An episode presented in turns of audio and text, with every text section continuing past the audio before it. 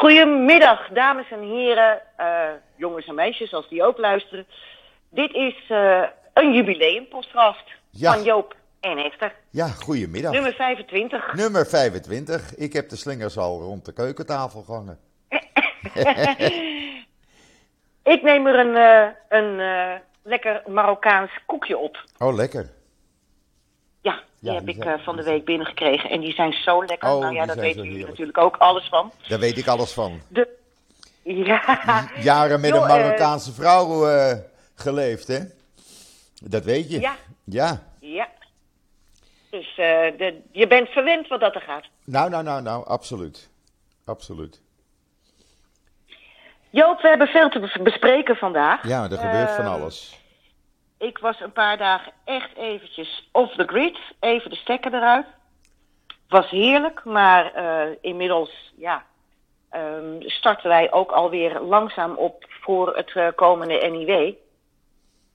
En wij hebben vanochtend even voorgesproken. En eh, toen kwam, kwamen er allerlei onderwerpen boven, dus Ja. laten we maar snel beginnen. Vind ik ook.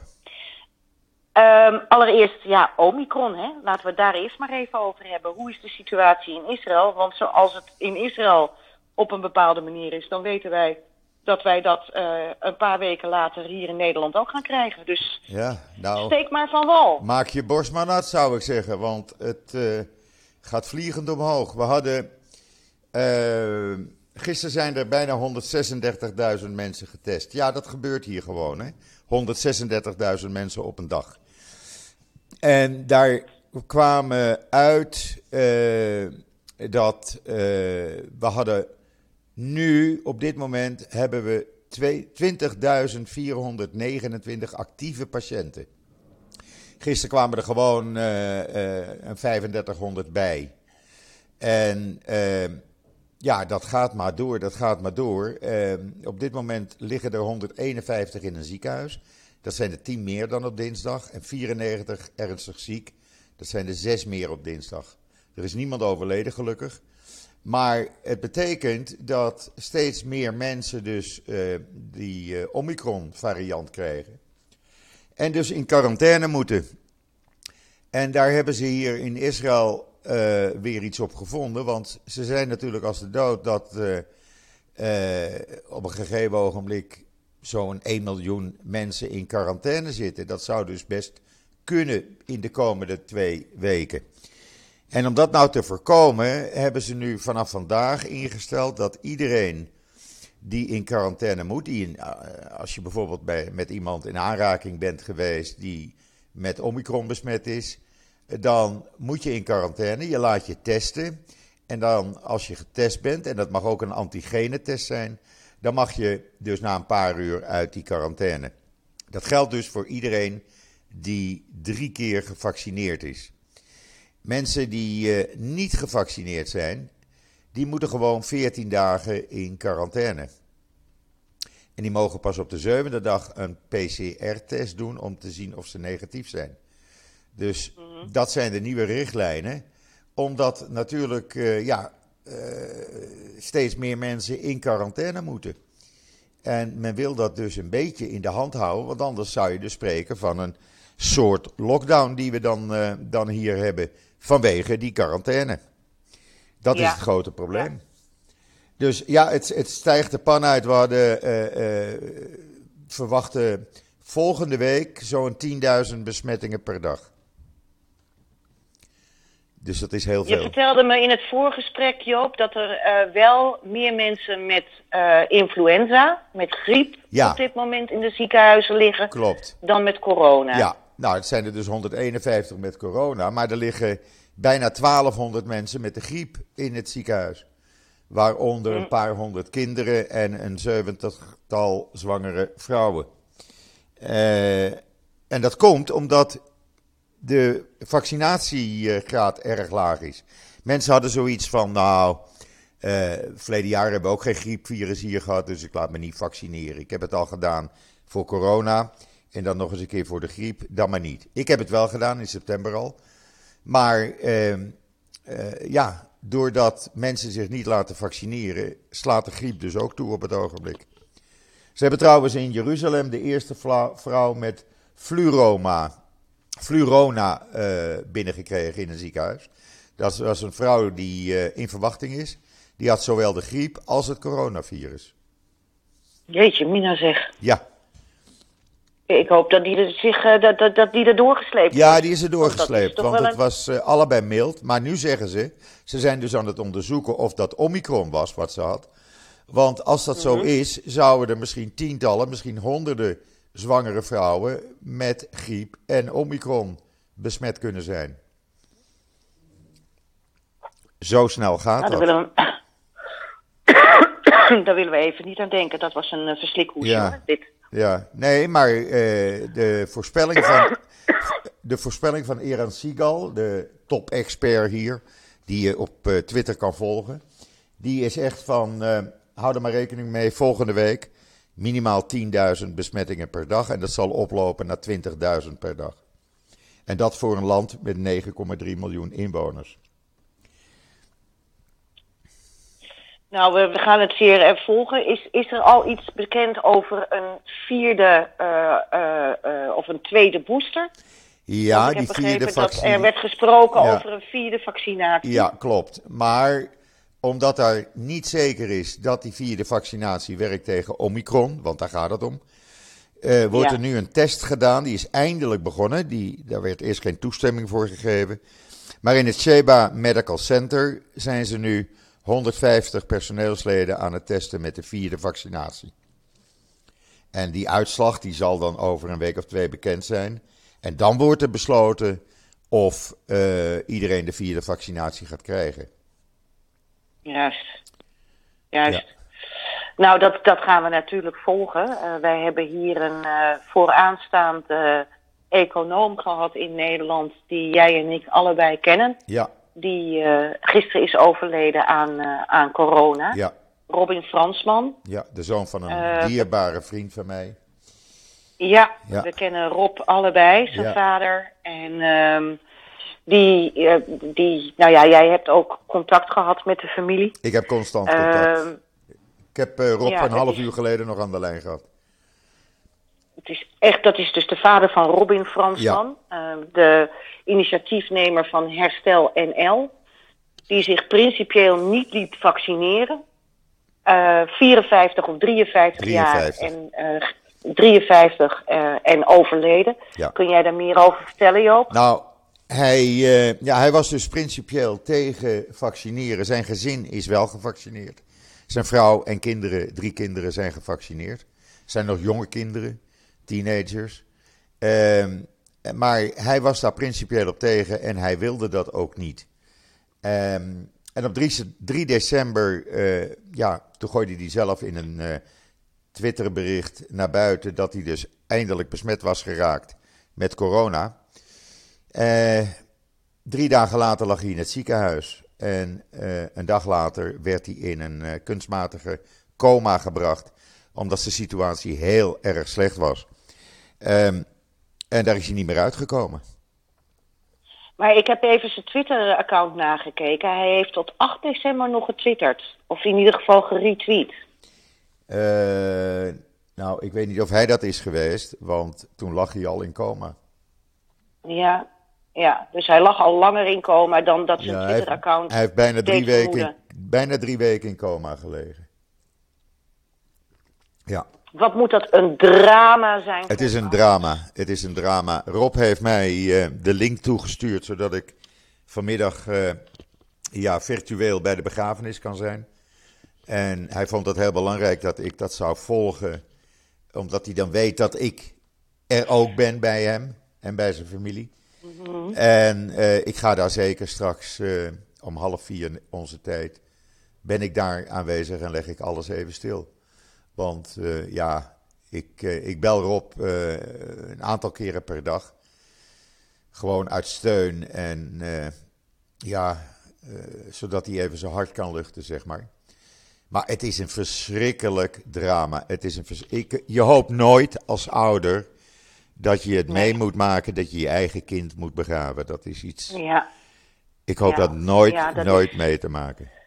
En Rob was het ook totaal niet eens met de, Nee. de, de, het standpunt van zijn zoon. Nee. En Rob, heb ik gezien, heeft zijn Twitter-account ook opgeschort, hè? Ja, die heeft zijn Twitter-account opgeschort en ik geef hem groot gelijk, want ik kreeg gisteren dezelfde reacties over mij heen. Eh, toen hij bekend maakte dat zijn zoon was overleden, kreeg hij afschuwelijke reacties eh, in Nederland. Van mensen die het allemaal niet zo belangrijk vonden, want wat belangrijk was, was namelijk de mensen die door de vaccinaties overlijden. En die tweets kreeg ik gisteren ook over me heen, dus ik heb gisteren ook alweer een tiental mensen geblokkeerd, want ik vind dat niet kunnen. Nee. Je gaat, niet Nee, iemand nee, die net, je gaat niet iemand die net zijn zoon heeft verloren. Ga je even zeggen van dat is niet zo belangrijk. Het is belangrijker dat je praat over. Ja, maar dat is echt... Nou ja, sorry. Een Ja, mentaliteit. dat is dat. Ja, dat, dat, dat, dat- dat is onvoorstelbaar. Ook omdat heel veel mensen gewoon niet wisten. eh, dat, dat Rob en Robin daarover prin- 180 graden tegenover elkaar stonden. Ja, dat wisten de mensen niet, want hij liep er ook niet mee te koop. Nee, Maar in logisch. gesprekken met mij kwam het altijd naar voren van ja, heb geprobeerd op Robin in te praten, maar hij wil niet luisteren. Ja, ja, ja, dat heeft hij mij ook. eh, dat heeft, ik had ook contact met Rob daarover. Ja. Omdat ik ook een keer een, eh, een discussie met Robin had. Zo Ja. van, waar ben je mee bezig? Ja, En eh, toen vertelde Rob ook, je moet, je moet weten dat ik absoluut de mening van mijn zoon niet deel. ja. Klopt. Maar het- Heel tragisch en triest. Het is ook groot nieuws in Nederland, want ik heb gezien dat het in het Parool, Telegraaf, Algemeen Dagblad, Financieel Dagblad, overal staat, eh, staat wel iets over eh, Robin. Ja, het was hier ook eh, op, de, op radio en tv. Ja, ja. Ja, het was een Ja, hele amiabele man. Ik, ik mocht hem graag en ik heb hem hier een aantal keren ontmoet. Als de familie hier kwam in Israël. En ja, hij had zijn eigen ideeën. Prima. Nou, ik vind dat moet kunnen. Dat moet Ja. kunnen. Maar ja, dat, dat- dan is het natuurlijk een hard gelach dat hij uitgerekend eh, aan dit virus ook overlijdt en zo jong. En Ja. hij, voelde, hij, hij voelde zichzelf niet als eh, deel Risico. van de kwetsbare groep. Ja, Nee. ja, Nee, nee. zo zie je maar. Ja, hij Ja, was gestopt zo met roken een jaar geleden. Hij was wat te dik. Maar hij zegt, ik rook niet meer, dus ik ben, ik ben gezond. En ik val niet in de risicogroepen. Ja. Ja, helaas. Helaas. In ieder geval, eh, dat, dat is één. Wie vandaag begraven wordt, is Ed van Tijn. Daar wil ik toch ook even, bij hem wil ik ook even stilstaan. Ehm, ik ben eh, van de week even langs gegaan bij het stadhuis in Amsterdam om daar mijn condolences eh, in het condolenceregister in te schrijven. Daar vond ik ook de naam van Gert-Jan Zegers, die eh, ehm, een mooi woord voor hem had. En Simone Koekenheim, de wethouder Ja, eh, hier in Amsterdam. ja, Verder eigenlijk weinig eh, mensen. Maar ja, het was natuurlijk ook al jaren verdwenen uit het openbare leven. Maar zo snel kan het dus gaan. ja. Want die man heeft ongelooflijk veel betekend voor Amsterdam en voor de Partij van de Arbeid. Eh, ik ken hem als zeer integer. Eh, de laatste keer dat ik hem zag was bij de opening van het Namenmonument. Ehm, een, het monument van Jacques Grishaven, hè, van het initiatief Ja. van Jacques Grishaven. Ed was daar eh, in eerste instantie tegen. Eh, maar hij was met zijn, zijn Odette, zijn vrouw, die hem door dik en dun altijd heeft gesteund. Was hij dus wel bij de opening en eh, hij was diep ontroerd. Diep ontroerd. De tranen stroomden over zijn wangen toen hij eh, zijn familieleden daar zag staan. ja. Eh, dat is de laatste keer dat ik hem gezien en gesproken heb. En ja, eh, toch een gro- groot man geweest Ja, absoluut. die, die heel veel heeft betekend. En nogmaals, Ed, wa- Ed kon ontzettend goed luisteren. Was iemand die heel goed luisterde en die dan ook met zijn volle aandacht luisterde naar wat je te zeggen had. Ehm, hij was op. Hij was op. Ehm, maar eh, eh, ja, toch wilde ik ook eventjes tijdens Ja. deze podcast stilstaan bij zijn overlijden. En eh, nou ja, mogen zijn herinnering tot zegen zijn, hè, zeggen wij dan. Ja, Oh mijn, zeggen we er dan achter. Ja. Ja. We gaan even over naar weer een ander onderwerp. Uh, nou, uh, Ghislaine Maxwell is uh, aan alle kanten schuldig bevonden, hè? Ja. gisteren. Ja. Um, dochter van de grote mediamagnaat. Ja. Die helemaal, ja, um, het is een hele imperium verloor en on, onder zeer rare omstandigheden om het leven is gekomen. Hij verdronk, hè, Ergens als op- ik me goed herinner. Ja, ergens op een jacht. Ja, maar Ja. of hij dus geduwd is of wat dan ook, dat weet niemand. Nee. Wat, er, wat daar gebeurd is. Nee, Eh, maar in ieder geval, ze is schuldig bevonden. En ze kan, ik weet niet eh hoeveel Tach- keer levenslang 80 jaar. krijgen. 80 jaar heb ik gelezen. Ja, ja. Nou, alleen voor één ding krijgt ze al 40 jaar. Dat is nummer 5 of zo van de telastenlegging. Ik heb hier de telastenlegging voor me liggen.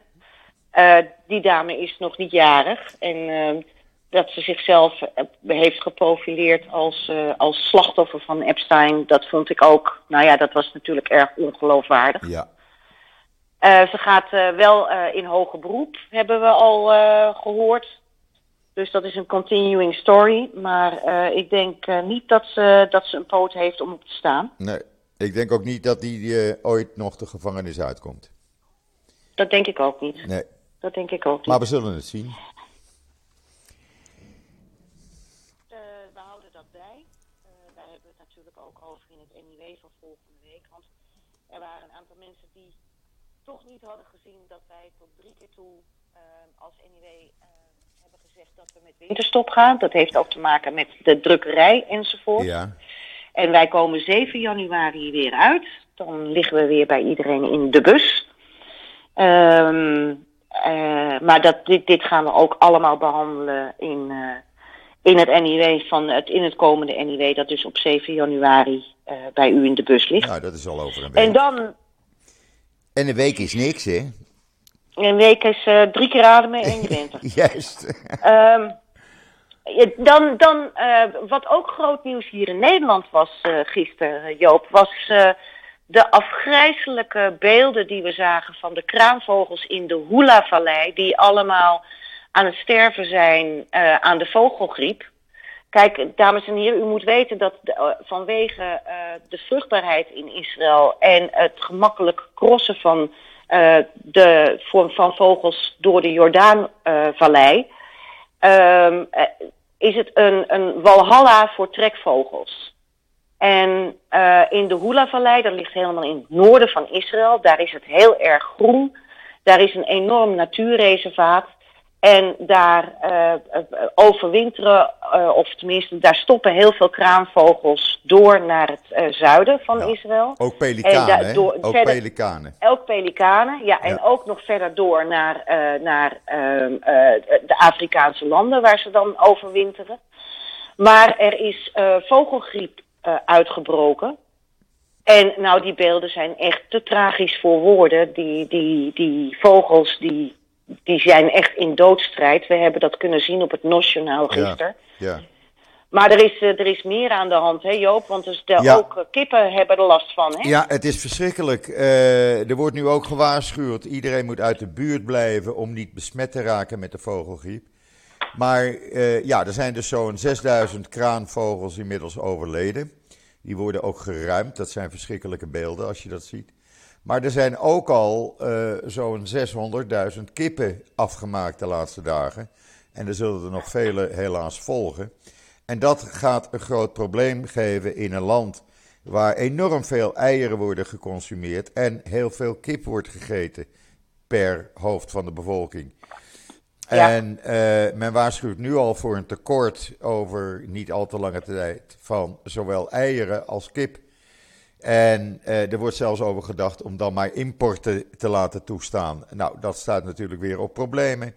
Maar die vogelgriep die heerst en eh, dat neemt alleen maar toe. Maar ik zag toevallig vanmorgen in de Telegraaf een artikel dat ook in Europa een hele grote eh, vogelgriep gaande is in, eh, over heel Europa.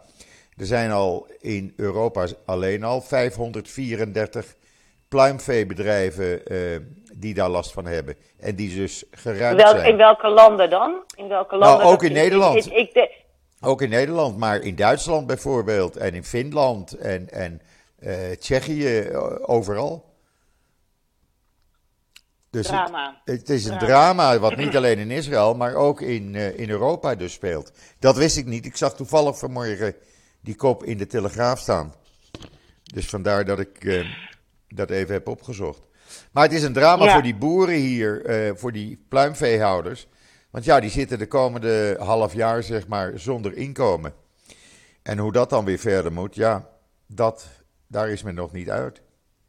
Ja, dat heb je hier in Nederland ook. Hè. Die boeren die moeten dan ook uh, met al dit soort uh, verschrikkelijke ziektes, moet alles geruimd worden. Alles, alles. En de, boeren, de boeren hebben het al zo zwaar. Ja, dus, uh, ze lieten hier zien beelden van zo'n uh, een kippenboerderij, zeg maar. En er waren alle kippen al weg. Maar de eieren lagen nog uh, in, de, in, de, ja, in die opvang. de nestjes, ja, in die bakken. In die bakken. En die mochten niet aangeraakt worden. Want dat moeten gespecialiseerde mensen doen in speciale pakken en beschermende kleding en toestanden. Dus dat is ook nog een heel gedoe. Het is echt een, een drama. Alsof we aan corona nog niet genoeg hebben, hebben we dit er ook nog even bij. Ja, het is, de natuur is uh, behoorlijk aan het terugslaan, moeten we maar denken. Ja, ja, het lijkt wel een soort wraakneming van de natuur. Ik weet het niet, maar de heel raar. Uh, we gaan even verder naar een Nederlands onderwerp, Joop. Ja. Uh, we hebben ook in de vorige podcast het uitgebreid gehad over uh, de toestanden bij de Portugees-Israëlitische gemeente. Hè? Oh ja. de, de gemeente van de, van de Esnoga, van de Portugese synagoge in Amsterdam. Um, even de voorgeschiedenis. Ja, een, een orthodox-Joodse wetenschapper, uh, uh, professor Melamed, die wilde daar voor de Israëlische televisie een documentaire schieten over Spinoza. Uh, dat werd geweigerd door Rabijn Servati, die daar sinds drie jaar zit bij de PIG. En uh, uh, Servati uh, is, samen, vormt samen met Gagam Toledano, die in Londen woont, vormt hij het rabbinaat van, van de Portugees-Israëlitische gemeente daar. Een hele kleine gemeente overigens, maar een gemeente met een enorme internationale uitstraling ook. Uh, vooral vanwege het gebouw natuurlijk waarin ze zitten. Want de Portugese synagoge is natuurlijk een van de grootste Joodse symbolen ter wereld. Zeg maar rustig. Ja. He, ingewijd in 1675 geloof ik. In 1672 was het gebouw in ieder geval al af. Dus bijna 500 uh, jaar wij, oud. Ja, wij kennen in ieder geval 1672 als het rampjaar. Maar um, dat was ook het jaar waarin uh, de, de synagoge uh, af was. Uh, en um, in ieder geval, daar zwaait nu sinds drie jaar een rabbijn Servati de scepter. Maar die heeft met zijn verbod aan meneer Melamed zoveel kwaad bloed gezet. meneer Melamed mocht, mocht op de premises van uh, de Portugese synagoge van hem niet filmen. Daar is toen een stokje voor geschoten, gestoken door onder meer de algemeen directeur van het Joods Cultureel Kwartier, Emiel Schrijver, uh, die het onderhoud verzorgt van de Portugese synagoge. En uh, Micha Cohen, de voorzitter van, de, van het, zoals dat dan heet, het college van Parnassin, ja. de Maat. Um, uh, dat is het bestuur van de Portugese synagoge. Die hebben gezegd, meneer Melamed, u bent uh, zeer welkom om toch bij ons te komen filmen. Daarmee hebben ze de uh, rabbijnen die op het oorspronkelijke standpunt bleven staan, hebben ze gepasseerd. En er was dus al het vermoeden dat de rabbijnen zouden gaan terugslaan. Er is op een gegeven moment een verklaring gekomen van meneer, uh, van professor Melamed, dat, uh, nou ja, dat hij inmiddels begreep waarom Servati dat verbod had uitgevaardigd. Uh, ik, dat was een heel rare verklaring, waar ik persoonlijk niets van begrijp. Ook omdat meneer Mel Melamed dit zelf naar buiten heeft gebracht. Hè, dat, dat er niet mocht worden gefilmd. Ja. Maar goed, daar schijnt dus een soort uh, ja, uh, uh, verzoening te zijn geweest. Maar de, het college van Parnassim, het bestuur van de PIG, heeft besloten om het contract van Rabijn Servati niet te verlengen. Dat liep af op 31 december 2021. Dus dat was een paar weken nadat deze hele zooi aan het licht kwam. Uh, en het college van Parnassim heeft dus uit dat er niet meer op de diensten van Rabijn Safati prijs werd gesteld. Er is ook nog een ledenvergadering geweest, uh, waarin men veel mensen, leden, vonden dat het college van Parnassim niet krachtig genoeg had gehandeld. Daar was een stemming over, heb ik begrepen. Heb, heb, ik, niet uit, heb ik uit eerste hand, maar niet dus van mezelf. En uh, die, die motie is destijds toen ook niet in stemming gebracht. Maar in ieder geval, het college van Parnassim wilde afscheid, afstand nemen en afscheid nemen van Servati. En wat is er nu gebeurd? Het Europees College van uh, de, de, de, de Conference of European Rabbis. Ja. Uh, die hebben nu gezegd dat uh, het, het verbreken van het contract, contract, wat het niet is, want het contract liep af op 31 december, dat is dus morgen, ehm, dat dat onrechtmatig is volgens de HLH. Ja volgens de Joodse uh, uh, leer. Daar zou uh, dan een soort rechtbank aan ten grondslag of een gesprek aan vooraf moeten gaan. En dat is, heeft niet plaatsgevonden. Dus de rabbijnen hebben, de Servati en uh, Gagam Toledano, die hebben nu ja, hun, hun rabbinale vrienden ehm, hulp ingeroepen van hun rabbinale vrienden rabbijnenvrienden. Dus ik ben heel benieuwd hoe dat uh, gaat lopen, want dit muisje heeft nog een staartje. Ja, maar als zijn contract toch morgen afloopt, dan is dat toch uh, morgen uh, sowieso beëindigd? Of zie ik dat nu verkeerd? Nou ja, dat zie jij net zoals ik. Ja. Een contract hoef je niet te verlengen. Nee. Dat is dus geen ontslag. Het is gewoon het niet ver verlengen van een contract. Ja. Maar op een of andere manier schijnt dat dus volgens de Conference of European Rabbis uh, niet, uh, toch niet te gelden. En Rabijn Goldschmidt van uh, Moskou, die is daar leidend in, die heeft dit ook naar buiten gebracht. Dat is een van de drie leidende rabbijnen, zeg maar bedien van die Conference of European Rabbis. Ja.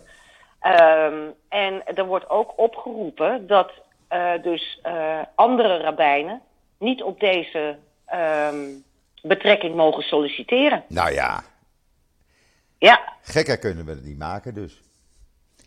Het is niet te geloven. Het is weer, het is weer, het, het, is, het, is weer, het is weer bal. Het is weer bal. Het zal niet zo zijn. Wordt vervolgd. Maar dit brengt dus dat college van Parnassim in een enorm, um, uh, ja, ja hebben, een enorm dilemma. Ja. Die zitten echt met een probleem nu. Ja. En uh, ja, nou ja, Joop, we houden het bij. Ja. Het is de, want het is de, de, de echt de East Enders en goede tijden, slechte tijden is, is allemaal niets bij. Nee, maar het, het NIW is, is, dan toch weer belangrijk. Dat zie je dan maar, want jullie zijn dan de enige die uh, dit naar buiten kunnen brengen. Dus ja. blijven ja. volgen. Nou ja, we, ja wij, uh, wij volgen dit natuurlijk op de voet. Ja. En uh, het, is, het, het, is een. Het is een Heel ja, raar. Je, staat erbij en je kijkt ernaar. Ja. Uh, maar ze, het is ze, een, het is ze hebben hun eigen wetten, lijkt wel. Ze maken hun eigen wetten. Nou, het is in ieder geval een groot probleem. En Ja. laten we wel zijn, deze kille, deze uh, kehila, deze gemeenschap, Gemeenschap. zat al in, zit al in zwaar weer. Uh, allerlei mensen lopen de weg. Die uh, kunnen zich niet meer vinden in, het, in, in, ja, in wat, de, uh, wat de, de, de Portugezen te bieden heeft. Er zijn ook uh, mensen van de orthodoxere en de conservatievere kant die vol achter Servati staan, maar die zijn zeer in de minderheid. En dit kan maar één ding betekenen: een, een nog grotere uh, uitloop ja. van deze toch wel heel belangrijke gemeenschap, hoe klein die ook is. Dus ja, we gaan het volgen. Ja, want er, was al, er is toch een, een soort Portugese gemeente in Buitenvelder, of Amstelveen? Of... Ja, ja, Bendigamos, ja. onder leiding van nog John Rodri Rodriguez Pereira. Ja, dat bedoel ik. En die groeien, die doen het hartstikke goed. Daar word je met open armen ontvangen. Ja. En uh, die zijn, dat is een, een ja, die, die, Nation is voor zichzelf begonnen. Ook al omdat hij gewoon zag uh, hoe het allemaal daar bij de pig verliep. Ja. En uh, bij, de, bij de Portugezen is bij, nou ja, in de snogen verliep. En die is dus een eigen gemeenschap begonnen. En die gaan hartstikke goed. Ja. Dus ja, uh, als, ik, uh, als ik ook de Joodse gemeenschap in de Esnoga was, zou ik me toch eens achter de oren krabben hoe het komt dat hun gemeenschap zo leegloopt. Ja. Ja. Ja, het zou zonde zijn als daar geen diensten meer worden gehouden doordat er geen mensen meer zijn. Dat zou toch wel een ramp zijn? Ja, dat is natuurlijk een drama. Dan wordt het een, een, een, een, een gebouw, een soort, museum. museum. ja. Ja. Ja. Dat, uh, dat, dat uh, alleen wordt gebruikt bij grote bijeenkomsten, zoals, uh, nou ja, je weet, ik heb daar destijds Simon Peres geïnterviewd. Ja, en hoe? En, en um, toen met het bezoek van Netanyahu, dan gaat iedereen toch naar de Portugezen, ja. hè, zoals we dat dan noemen. En ja, dat er, dat er, de, de, de kristalnachtherdenking is er jaarlijks. Ja. Maar ja, het, het, het, gebouw blijft natuurlijk echt leven als daar gewoon iedere uh, Shabbos gewoon uh, Saba, hè, noemen ja. ze dat in het Portugees, ja. een dienst wordt gehouden enzovoorts. En nou ja, uh, je ziet nu gewoon dat het soms erg moeilijk is om zelfs minyan te halen. Ja, hè. dat, zijn is vreselijk. Tien, tien volwassen mannelijke leden, ja. waardoor er dan een dienst kan plaatsvinden. Dus ja, ik, uh, ik, ik zie het met ledenogen aan, Joop. Ik, ik ben ook. journalist en ik, ik meld, het, maar hè, ik Ja. zie het met ledenogen aan. Nou ja, ik ging daar vroeger. eh, ik heb, ben daar natuurlijk tegenover geboren, hè, op het Ja. Jonas Daniel Meijerplein nummer 7. En ik ging met mijn grootvader, die in de Am- Nieuwe Amstelstraat woonde, altijd aan het handje als kind. Ging ik naar de Portugese synagoge. Mhm. Ja, dus eh, ja, het heeft ook bij mij een bepaald plekje. Bij wie niet? Ja, bij Bij iedereen wie eigenlijk. Ja, Zeker voor dit. Kijk, de Portugese eh, de synagoge is een symbool van heel Nederlands Jodendom. eigenlijk wel. Ja, Dus Eigenlijk ja, daar, iedereen voelt zich daar toch emotioneel bij betrokken. ja. Ja, Maar absoluut. goed, we blijven het volgen, mensen. Oké, We blijven het we volgen. houden Dan het, gaan we even we houden over- het anyway in de gaten. Nee, zo is dat Ja. graag. En eh, Ja. daar kan ik het ook veel makkelijker en beter Ja, en eh, gecheckt allemaal eh, publiceren. We gaan door naar het volgende onderwerp. En dat is politiek in, NL, in Israël, Joop. Dus Nou. we hebben daar ook nog het een en ander over te melden. ja klopt. Steek, steek van wal. Nou ja. Want eerst hadden we. eh, we hebben natuurlijk die kroongetuigen gehad. Het zal in het proces tegen Netanyahu. Dat is nu beëindigd na een paar weken. En die heeft natuurlijk allerlei onthullingen gedaan. Die had ook al eerder gezegd dat documenten werden vernietigd in de versnipperaar. voordat Bennett eh, premier werd. Eh, of eigenlijk naar het kantoor zou komen. En gisteravond heeft de voormalige kabinetchef van Netanyahu officieel bekendgemaakt dat dat inderdaad klopt. Dat zelfs documenten uit kluizen zijn gehaald om door de papierversnipperaar te gaan. Omdat Netanyahu niet wilde dat er, wat voor document dan ook, onder ogen van Bennett en zijn medewerkers zou komen. En dat is natuurlijk een, rel, eh, een relletje hier. Eh, daarnaast hebben we gisteravond een politiek toneelstuk meegemaakt. Wat eh, ja, eigenlijk nog nooit eerder is voorgekomen. Er was gisteravond een stemming over een niet zo heel belangrijke wet. En de coalitie eh, dacht, nou die gaan we dus net halen met de hakken over de sloot. We hebben één stem meerderheid. En wat blijkt, tot het moment van de stemming had de Likud-partij iemand, een Knessetlid, eh, verstopt in een auto. Die had zich daar verscholen. En op Want de Likud zit in de even voor de, de, Likud voor, is voor de, voor de oppositie. luisteraars de, is oppositie Ja. hè, tegenwoordig. die is ja. tegenwoordig oppositie en daar hebben ze het heel En er moeilijk zit mee. een regenboogcoalitie in de regering. Van Juist. links tot rechts. Alles. Eh, ja, eh, Alles. iedereen van, van de Arabische eh, partijen tot, tot uiterst links. Ja. Ehm, dus daar zit, daar, zit, en, daar zit van alles en Van extreem rechts tot, Die- eh, tot extreem links. En eh, alles wat daartussen En, zit. en, die, en die zitten nu al langer dan dat iedereen had vermoed. Ja, een half jaar al, hè. En dat gaat eh, Ja. redelijk goed, ja. Er wordt gewerkt en er wordt minder televisieoptredens gegeven. En dat gaat allemaal goed. Maar ja, de Likud en Netanyahu, die kunnen dat nog niet verwerken of hebben dat nog niet verwerkt.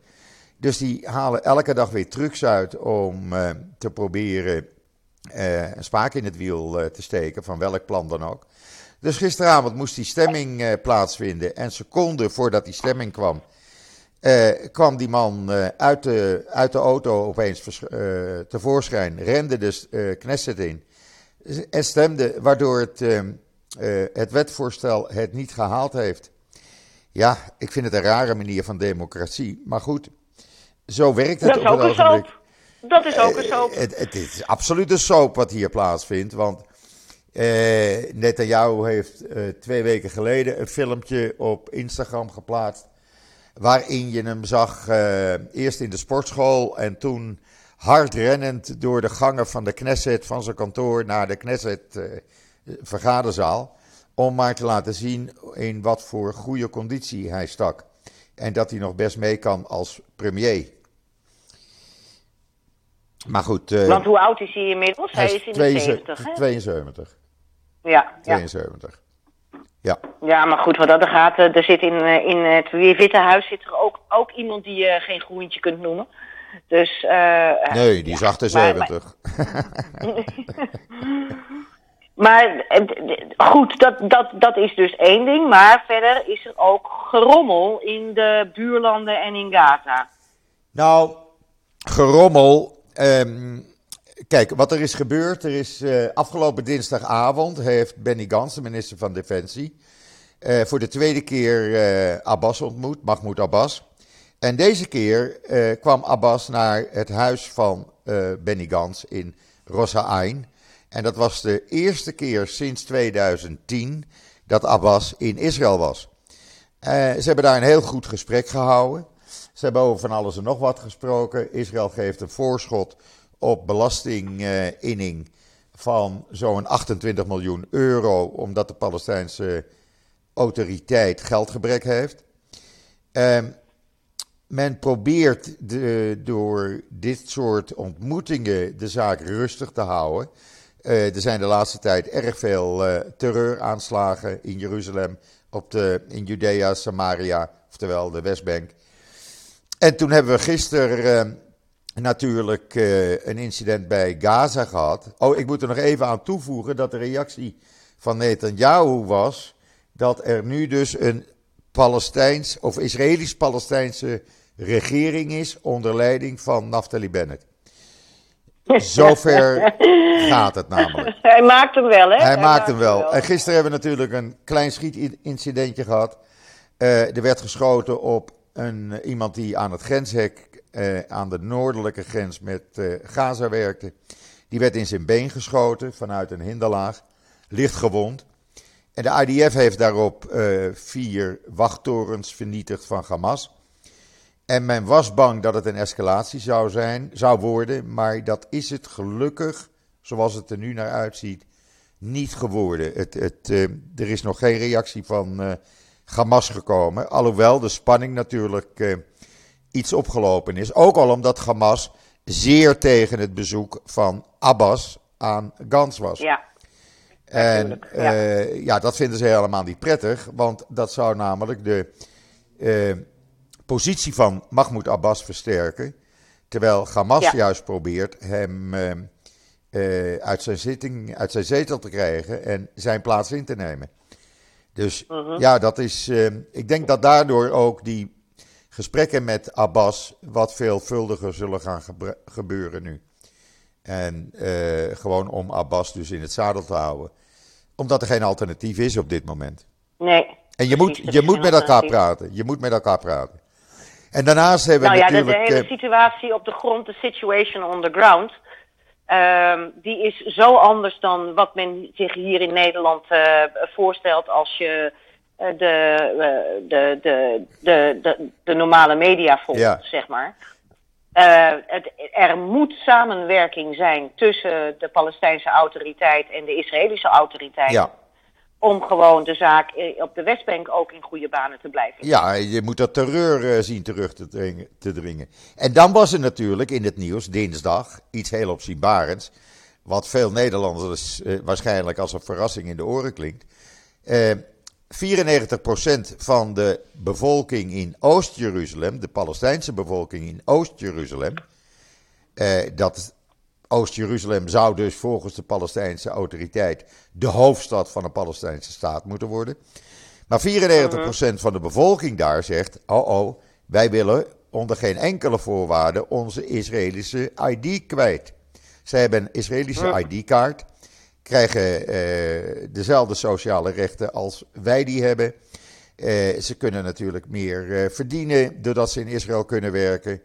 Eh, eh, ziekenfonds, eh, noem maar op, ze zijn verzekerd.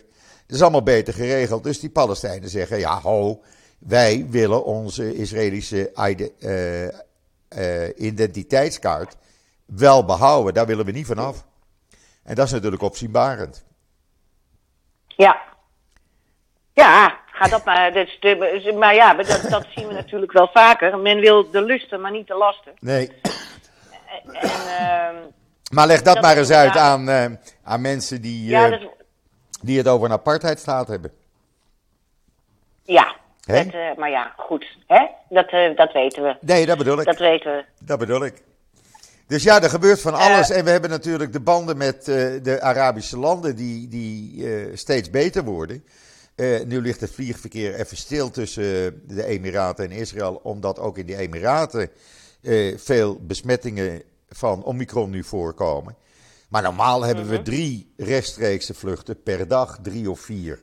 Eh, El Al, de Emirates, eh, Fly Dubai, eh Israël, ze vliegen allemaal dagelijks heen en weer tussen Dubai, Abu Dhabi en Tel Aviv. En daarnaast schijnt, schijnen er gesprekken nu te zijn tussen in ieder geval Amerika en Indonesië. Om Indonesië ook in die Abraham-akkoorden te laten komen. Vanwege het feit dat het het grootste moslimland ter wereld is. Het is het grootste moslimland ter wereld, Ja, klopt. en als Ja. dat eenmaal eh, door zou gaan, stel je toch eens voor dat Indonesië diplomatieke banden met Israël aangaat. Ja, dan, Ja, wat moeten de Maleisiërs dan? nou, die, Maar, eh, die komen ook, dan komen ze allemaal. Dan komen ze allemaal. Ja, want Maleisië, Maleisië is een ongelooflijk antisemitisch land. Ja, Ik ben er geweest. Ja. Ehm, en eh, hun, de retoriek ook die daar vandaan komt, die is bepaald niet misselijk. Nee. Maar ja, ehm, eh, als grote broer Indonesië meegaat. Zo. Ik zie trouwens ook eh, dat Nederlandse voormalige Nederlandse ambassadeur Naor Gilon, of Israëlische ambassadeur in Nederland, moet ik zeggen. Naor Gilon, die zit nu in India. India. En Ja. ja, die heeft het voor mij, volgens mij enorm naar zijn zin. ja, heeft hij. is ook een land met een, een heel grote moslimbevolking. Maar ja, je weet het hè Joop, ik ben Ja. dol op India. Ja. Ik vind het een fantastisch ja, dat land. weet ik. Dat weet ik. Oh, ik vind het een fantastisch land. Ja, you either love it or you hate it. Nou, I love it. Ja. En ehm, eh, dat, dat, dat, dat is natuurlijk, die banden worden ook steeds eh, meer aangehaald. We weten natuurlijk wat er met Marokko gebeurt. ja, is fantastisch. Eh, dat, is ook, dat gaat ook als een speer. Dat loopt zo fantastisch. Echt, dat is geweldig. En als, trouwens, ik heb gisteren op, op mijn Twitter-account een filmpje gezet. Moet je maar even kijken hoe de Israëlische ambassadeur in Bahrein zijn geloofsbrieven overhandigde aan de koning. Nou, met alle eer, een erewacht toen hij aankwam. Eh, ze sprongen in de houding. Hatikwa werd gespeeld in het openbaar, mind you. En hij kreeg alle eer van de koning zoals, ja, zoals ze maar konden geven. Geweldig, geweldig.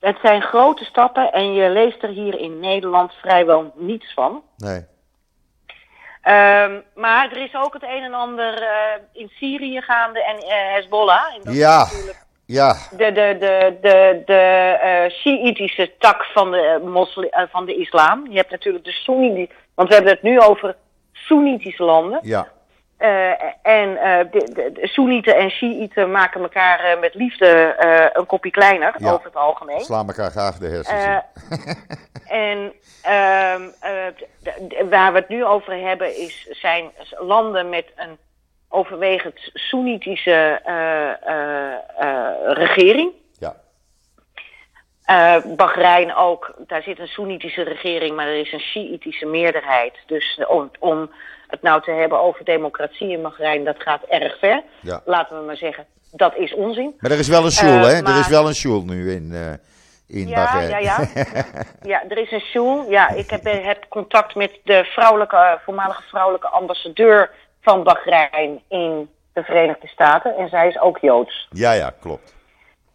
Dus, eh, maar, maar... Maar even er- over er- Hezbollah. Aan de andere kant... Ja, Eh, Ja, precies. Want Ja. Hezbollah is dus Shiïtisch en daar Ja. is wel het een en ander gaande. Nou, gaande. nou Joop, vertel. Nou ja, ze, eh, er wordt gezegd, Israël heeft natuurlijk geen ja en nee gezegd.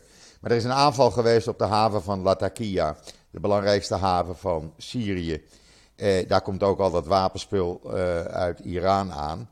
En daar zijn een behoorlijk aantal opslagloodsen, eh, ja, die zijn er niet meer. En ook de spullen die erin lagen zijn er niet meer. Eh, het heeft uren gebrand. En nu heeft Hezbollah gezegd: wij gaan luchtafweergeschut neerzetten eh, ten noordoosten van Damascus. Om dat hele gebied rond Damascus eh, te beschermen. En we beschermen daarmee gelijk de BK-vallei. Dus het gebied tussen Syrië en Libanon in. En hoeverre dat nou een hindernis zal worden voor eh, de IDF, dat zal dus spoedig blijken. Want die aanvallen gebeuren vaak met raketten vanuit de Middellandse Zee, vanuit marineschepen in de Middellandse Zee. Eh, en die, eh, die schieten raketten af richting de doelen in Syrië. Omdat Israël natuurlijk uit alle macht probeert de invloed van Iran in Syrië te verminderen, zodat er ook geen wapens meer naar die terreurgroepen gaan. En dat is eigenlijk het spel wat er gespeeld wordt. En Hezbollah. En de, kust, de kuststreek in Syrië, de kuststreek in Syrië Ja. is natuurlijk de, eh, het, de, eh, de, de- het machtsgebied ook van Assad. Hè? Ja, klopt. Klopt. Ja, Daar zitten alle, de heel, vele Assad-aanhangers. ja, Die, ehm, eh, nou ben ik toch die beweging of die, die stroming in de islam kwijt, de naam van die stroming in de islam kwijt waar Assad toe behoort. Eh, Eh, maar dat is een, Alle- in principe heel... Was dat niet Alawieten? Alawieten, dat, ja. was, ja, ik bedoel, Ja. dat bedoel ik. Eh Alawieten drinken ook bijvoorbeeld, Ja. drinken alcohol. Ehm, dus in principe zou je bijna denken, nou dat is een heel seculiere eh, stroming. Dat klopt ook in principe. Waren het niet dat het natuurlijk een stelletje dictators zijn van hier tot Tokio. Zo. Eh, maar die, die zitten dus over het algemeen in die kuststreek in Syrië, waar nu ook die eh, opslagplaatsen van Hezbollah, nou ja, niet meer bestaan, zullen we Klopt. maar zeggen. Klopt, klopt als een bus. Dus ja, wat hier gaat gebeuren, we zullen het zien in het nieuwe jaar natuurlijk. Eh, de IDF zegt eh, eh, dat ze overal op voorbereid zijn. Ze gaan ook door met voorbereidingen, zeggen ze, voor een aanval op doelen in Iran, op kern, waar kernwapens geproduceerd worden. Of dat alleen maar, ja, zeg maar, taal is, dreigende Retoriek taal is, is, ja, retoriek. retoriek, Of dat het ja. echt gaat gebeuren, ik weet het niet. We zullen het moeten afwachten in het nieuwe jaar. Maar Want, voorlopig, eh, voorlopig aan, eh, aan is er geen eh dull moment hier. Dat horen we nou hier ook niet. en wij gaan gewoon ook in het nieuwe jaar door met de podcast. Ja, gezellig. Eens in de 14 dagen. En nou ja, we kijken terug op eh, 2021. Eh, ja, als een jaar waar toch weer ongelooflijk veel is gebeurd. En we hoopten vorig jaar, Joop, dat we konden zeggen van nou, we hopen dat 2021 beter wordt. Dat zat er niet echt in. Nee, Dat zat er niet echt in. Uh, we hebben natuurlijk een jaar gehad ook met de inval in Gaza en uh, uh, de confrontatie met Gaza. Het, is, het wordt er allemaal er niet is beter genoeg, op. Er is maar, genoeg gebeurd, maar aan de andere kant, het leven in Israël is goed. Dat kan ik je weer wel zeggen. Kijk, en daar gaat het om, want iedere dag is er één. Iedere dag is er wij één. Gaan in, wij gaan in 2022 gewoon verder met deze podcast, dames en heren. Dus u vindt uh, uh, over twee weken op donderdag weer een nieuwe podcast. Dan nemen we weer alles door. En, ja, en verder vooral extra informatie vindt u in het NIW. En bij Joop natuurlijk, vooral hem volgen op Twitter. En op is En Israël Nieuws. ons- Israël Nieuws. En, en, dan, en dan rest ons niets anders, Joop, dan eh, iedereen een ongelooflijk gelukkig en vooral gezond 2022 Ja. te wensen. Hè? Iedereen een gezond nieuwjaar. Laten we er met z'n allen een heel mooi jaar van gaan maken. En laten we zorgen dat we, ja, de corona of de Omicron, het zal wel blijven, maar dat we toch op een normale manier kunnen leven, dat we normaal kunnen reizen en elkaar weer normaal in de armen kunnen eh, vliegen. Eh, ik wil ook wel eens een keertje namelijk weer naar mijn kinderen in Amsterdam toe. En mijn kleinkinderen. Hè, dus ja, het wordt wel eens een keer tijd na twee jaar, zou ik zeggen. Ja, zeker. Nou ja, en, en, en vice versa. Ik zou dolgraag weer eh, Ja, een keertje, een weekje, weekje Israël willen doen. ja, je kamer staat Want klaar, ik ben dat hier- weet je. Ik eh, ben de afgelopen. er is zoveel uitgesteld. Ook onze verslagen uit het buitenland. We zouden. eh, collega Bart Schut en ik zouden van 17 december, dus na uitkomst van ons laatste nummer in 2021, tot 22 december naar eh, Denemarken gaan. Ja, Oorspronkelijk wilden we Litouwen doen. Want dat is natuurlijk een ongelooflijk boeiend land voor wat betreft de Joodse geschiedenis. ja, Maar daar eh, werd het eh, diep donkerrood. Dus we, we hebben het op het laatste moment aangepast naar Denemarken. ja. En in diezelfde week brak Omicron uit. De musea ging dicht, gingen dicht, alles ging dicht. Dus dat is ook allemaal niet doorgegaan. Eh, dus eh, ook eh, Esther, en Esther houdt erg van reizen, zit al eh 2,5 jaar te koekeloeren wel, vanuit haar... wel plannen blijven maken. Wel plannen blijven maken, Esther. Want Dat het we komt zeker goed. doen. Het En komt absoluut goed. Zodra het weer kan, zodra het weer kan, absoluut. Zodra je kan vliegen, zodra het weer een beetje normaal is. Het eerste wat je doet, laat me weten wanneer je aankomt. Dan pik ik je op en dan ga je lekker weer van Israël genieten. Ja, en, en sowieso, dat wens ik iedereen toe. Iedereen, ja. En eh, ik wens jou eh, toe dat je inderdaad je kinderen en kleinkinderen in de armen kunt sluiten hier. En eh, dat wij elkaar hier ook nog even zien. Ja. En, ja. eh, en dan ja, zitten we alweer 50 minuten te kletsen, dus we moeten er een eind aan breien. Om precies te zijn, bijna 54 minuten. Dus het, tijd gaat snel. Dus We nogmaals. gaan, er, eh, we gaan iedereen- ermee stoppen. Ja, iedereen een heel gezond en voorspoedig 2022. Shabbat shalom En alvast. Shabbat Shalom. Ja, En Shabbat eh, laten we er met z'n allen iets moois van maken. wij zijn over 14 dagen bij Leven en Welzijn gewoon weer terug. Ik zorg voor de koffie. Goed man. Tot dan. Tot dan.